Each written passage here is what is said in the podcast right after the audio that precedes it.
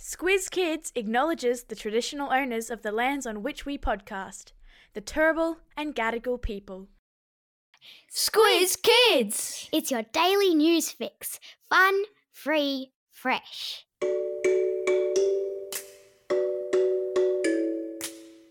Hello and welcome to Squiz Kids Today, your fresh take on what's happening in the world around you. I'm Krista Kijerina. It's Thursday, July 20. In Squiz Kids Today, the Matildas get a surprise visitor, a panda gets the chop, when science gets snotty, and it's just like a heatwave. That's what's making news, kid style. The Lowdown. Do you have a hero that you look up to and wish you could be just like? Now imagine you're sitting in a room watching a video of that person, and you turn around and there they are. That's exactly what happened to the Matildas this week. The Aussie women's soccer team are in their final days of preparation for the FIFA Women's World Cup. They're getting ready to be the very best they can possibly be. Many of them are thinking about their own sporting idols, including Cathy Freeman. You won't have been born when the Olympic Games were held in Sydney in the year 2000, but a young Aboriginal woman named Cathy held the hopes of Australia on her shoulders, winning gold in the women's 400-metre sprint. Ask your parents, it was a really big deal. This week, the Matildas were gathered together watching this historic moment when they turned around and there was Cathy. We've stuck a link to the video in your episode notes. It was pretty emotional. If anyone understands the excitement and pressure that these women are under, then Cathy definitely does. There were hugs and tears as the athletes listened to Cathy's advice and motivation. When the Aussie women step out onto the ground against the Republic of Ireland in Sydney tonight, let's hope they take some of Cathy Freeman's magic with them. And if you want to find out more about the unexpected history of women's football, we released a shortcut on it earlier this week. I've stuck a link in your episode notes. Why not pop it on in the car on your way to sport on Saturday morning?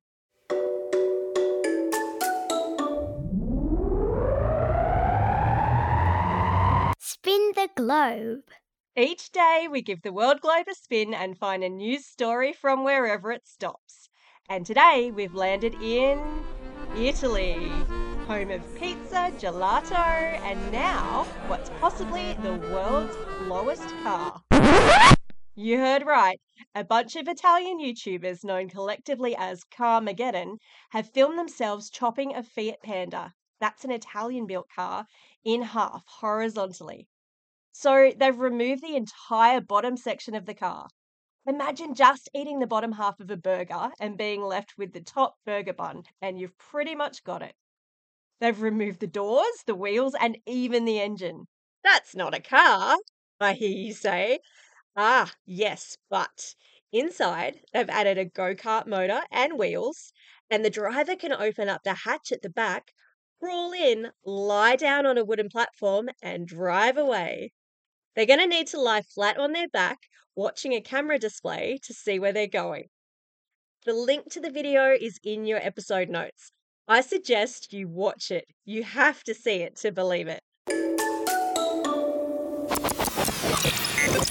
Weird science. So, how do you feel about whale snot? Whatever you said just then, I'll bet you're not as excited about it as Dr. Ian Kerr.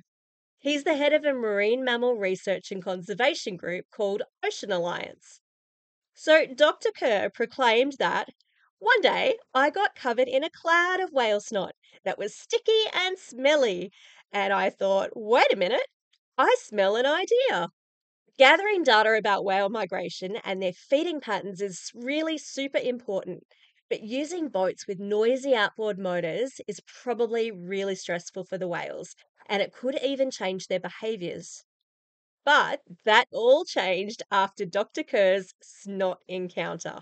It was a light bulb moment, meaning that it changed completely how he thought about the whole thing. He decided then to build drones to quietly approach the whales, collect the snot from their massive blowholes to gather information about their health, while at the same time sticking small GPS trackers to them to learn about where they go and what they do. Just another day in the office. It seems like Dr. Kerr's having a whale of a time. Oops, there goes my first mum joke buzzer.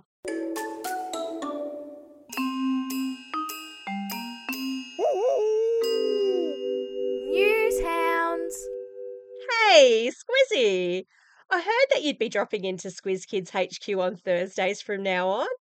Every week, Squizzy the News Hound sticks his snout into Squiz Kids HQ to report back on fishy things that he's sniffed out on the internet. And today, Squizzy's nose is a-twitchin' because he's come across some disinformation about climate change on the internet. So, disinformation is when people purposefully spread misleading information, and Squizzy's discovered a tweet that shows satellite images of sea ice in the Arctic, both in 2006 and then again in 2023, that appear to cover a similar area. The author of the tweet uses these pictures alone to draw the conclusion that global warming is a hoax, meaning that it's not real. Luckily, we know that you should stop, think, and check when you see anything that seems a bit fishy. And you don't have to do too much extra research on the internet to discover that most of the world's scientists have produced overwhelming evidence that human activity is contributing to the warming of the planet. Sadly, that includes the record temperatures that have been set in Phoenix, Arizona this week. The city has had 19 days straight of the thermometers rising to more than 43 degrees Celsius. And much of the Northern Hemisphere is experiencing similar conditions. It's yet another reminder to always do as Squizzy says, and that's to stop, think, and check before believing everything we see, read, or hear on the internet. Thanks, Squizzy. You've done it again.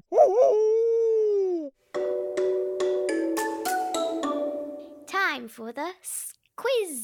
This is the part of the podcast where you get to test how well you've been listening. Question number 1. Who dropped in to inspire the Matildas before the FIFA Women's World Cup?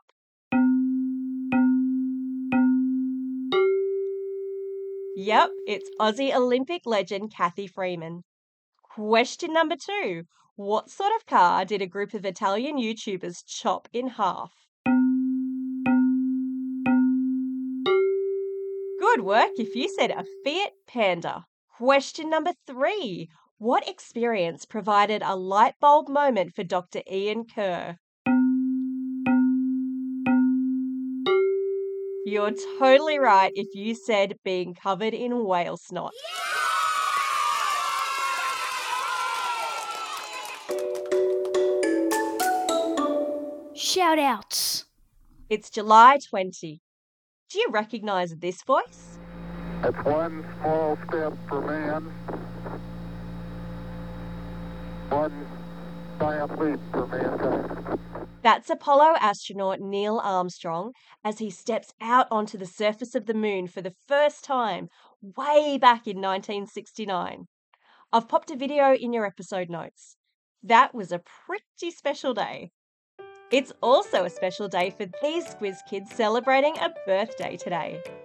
Jessica from Junee, Ray from Point Cook, Tasman from Nuruboa, Max from Beecroft, Jack from Katara, Willow from Narromine, Adam from the Gold Coast, Bray from Winona, and Bob from DY.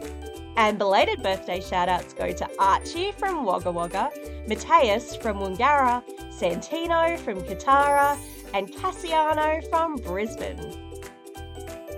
Also, as a note, if you're just tuning back in after the school holidays, we did lots of belated birthday shout-outs in last week's podcast. So, if you missed yours, have a listen back. I'd hate for you to think that you missed out. Classroom shout-outs today go to Class Blue 1 and Mrs. Ryan at Ellenbrook Primary School, Class 6B and Ms. Gregg at Somerville House in Brisbane, Class 34S and Mrs. Stapley at Beecroft Public School, Class 34P and Ms. Pierce at Russell Lee Public School, Class 6G and Mrs. Garton at North Rocks Public School, and Class 5-6Y with Mrs. Young and Mr. Convey at Warnervale Public School in Hamlin Terrace.